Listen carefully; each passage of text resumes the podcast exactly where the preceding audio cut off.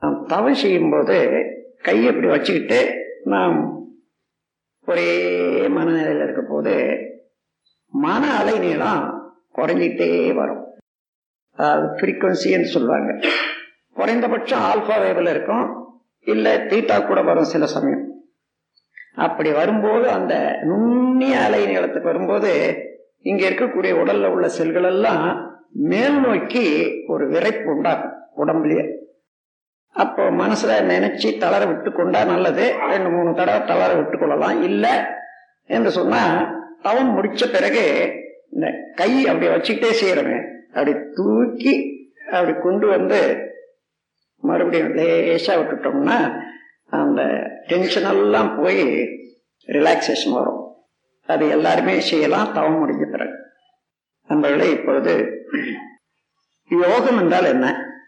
அதை ஏன் நாம் மதித்து செய்யணும். மனிதனுக்கு அது தேவைதானா? எப்படி யோகம் உதவி செய்யுது? அப்ப அந்த யோகத்துல குண்டலின் யோகம் என்பது தனியாக சொல்லப்படுவத இதற்கும் மற்றவர்களெல்லாம் சொல்லக்கூடிய யோகத்துக்கு என்ன வித்தியாசம்? அந்த குண்டலினி யோகத்தை அளிக்கக்கூடிய ஆசான் பெற்றுக்கொள்ளக்கூடிய சீடன் இவர்களுடைய உறவு என்ன? இவர்களெல்லாம் நீங்க தெரிஞ்சுக்கணும். ஓரளவு குறிப்பேட்டில் இருந்தாலும் நேரடியாக நான் விளக்க வேண்டியது அவசியம். இந்த கருத்தை இன்று ஏற்றுக்கொண்டு அடுத்தடுத்து அதை நினைந்து நல்ல பாடம் செய்து கொள்ளுங்க. இந்த மனிதகுல வரலாறே இதுக்குள்ளாக அடங்கி இருப்பது பின்னால தெரியும். இந்த உலகத்துல எத்தனை கோடி மக்கள் இருக்கிறாங்க? பார்த்தா ஒவ்வொருத்தரும் ஒவ்வொரு விதமான குணங்கள். அப்ப என்ன வித்தியாசம் பார்க்கிற போது ஏன் அந்த வித்தியாசம் வந்தது என்றால் பிறந்தது முதல் கொண்டு இன்று வரையில செய்த செயல்கள் எண்ணி எண்ணங்கள் அனுபவித்த அனுபவங்கள் அனுபவிக்க வேண்டும் என்று நினைந்த கற்பனைகள் இவ்வளவும் நம்மிடத்துல பதிந்து விட்டன. எப்படி பதிந்தது எங்கே பதிந்தது என்பதெல்லாம் பின்னாலே வரக்கூடிய சப்ஜெக்ட்ஸ்ல எடுத்துக்கலாம். அந்த பதிவு ஒன்று இந்த பதிவை பிராரப்த கர்மம் என்று சொல்வார்கள். நூலா.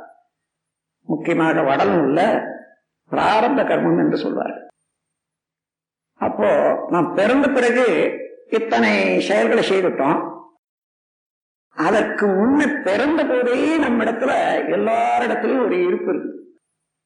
அதுதான் சஞ்சித கர்மம் என்று பெயர் பெற்றோர்கள் வழியாக கருத்தொடராக வந்த பதிவு அது.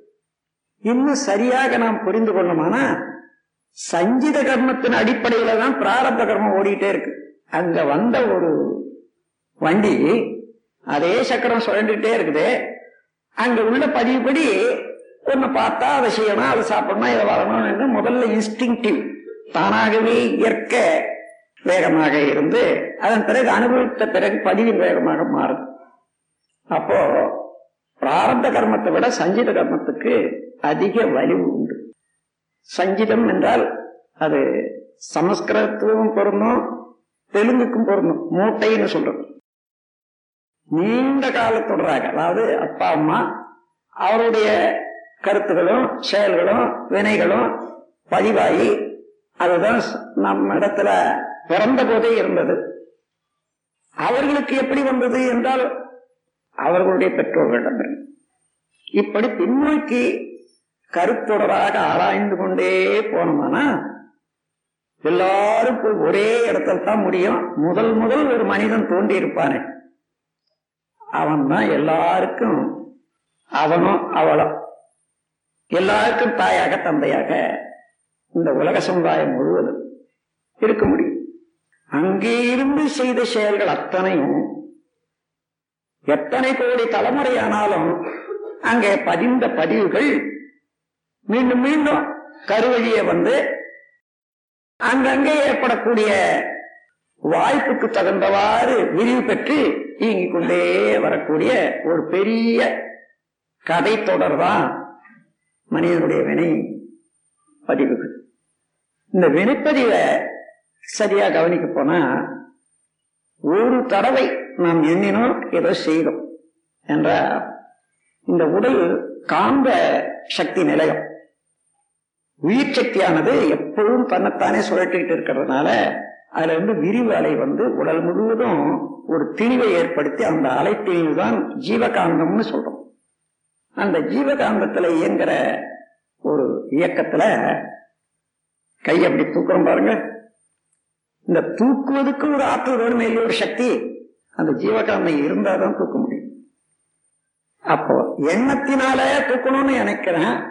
அந்த எண்ணத்துக்கு இப்போ பிரெயின் செல்ஸ் எல்லாம் அங்க ஒரு ஒரு கோஆர்டினேஷன் வந்துடுது அதை தூக்கணும் என்ற போது அது ஒத்துழைக்கிறது கை.